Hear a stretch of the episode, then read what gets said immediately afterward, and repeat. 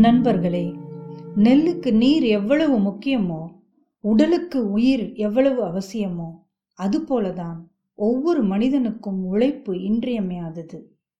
உழைக்காமல் இருப்பதை விட உழைக்க தெரியாமல் இருப்பது மிகவும் தவறு. உழைக்க தெரிந்தவனின் ஊதியத்திற்கு உலகெங்கும் உயர்வு உண்டு. இந்த கவிஞனின் வாக்கு தேவ வாக்கு என்பதை அனைவரும் அறிவர்.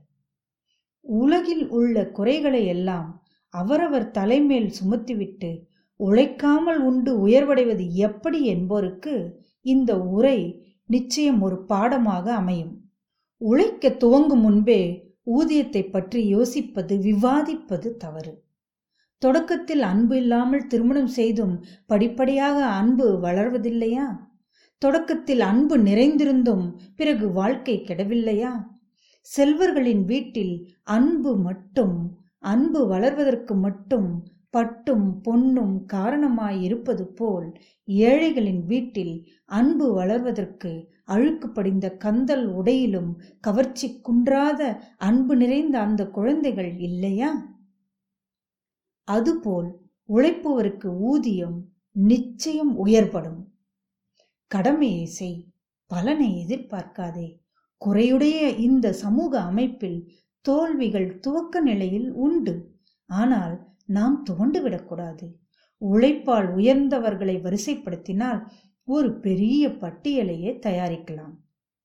செருப்பு தைத்து கொண்டிருந்த ஆப்ரஹாம் லிங்கன் அமெரிக்க ஜனாதிபதியானார். பலூன் விற்று கொண்டிருந்தவர் இன்று டன்லப் டியூப் மற்றும் டயர் தயாரிப்பில் சிறந்து விளங்கியுள்ளார். ஏழ்மையில் துவண்டு இன்று இந்தியர்களின் இதயத்தில் ஏறி நிற்கும் அப்துல் கலாம் அவர்களின் உயர்வும் குறிப்பிடத்தக்கது.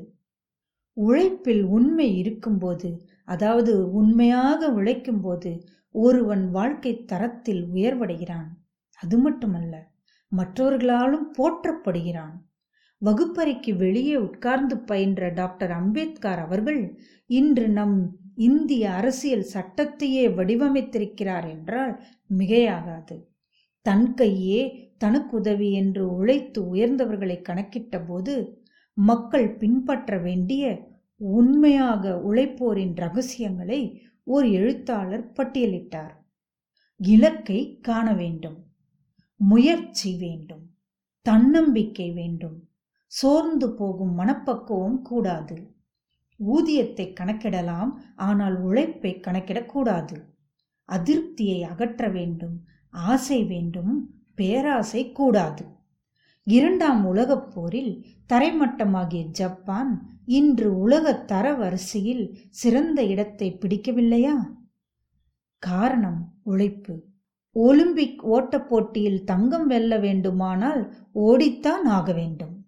அதுபோல் உழைத்தால்தான் வெற்றி என தெரிந்தும் சிலர் உழைக்காமல் இருப்பது ஏன்? இன்று உயர்ந்துள்ளவர்கள் நேற்று உழைத்தவர்கள். இன்று உழைத்துக் கொண்டிருப்பவர்கள் நாளை நிச்சயம் உயர்வார்கள்.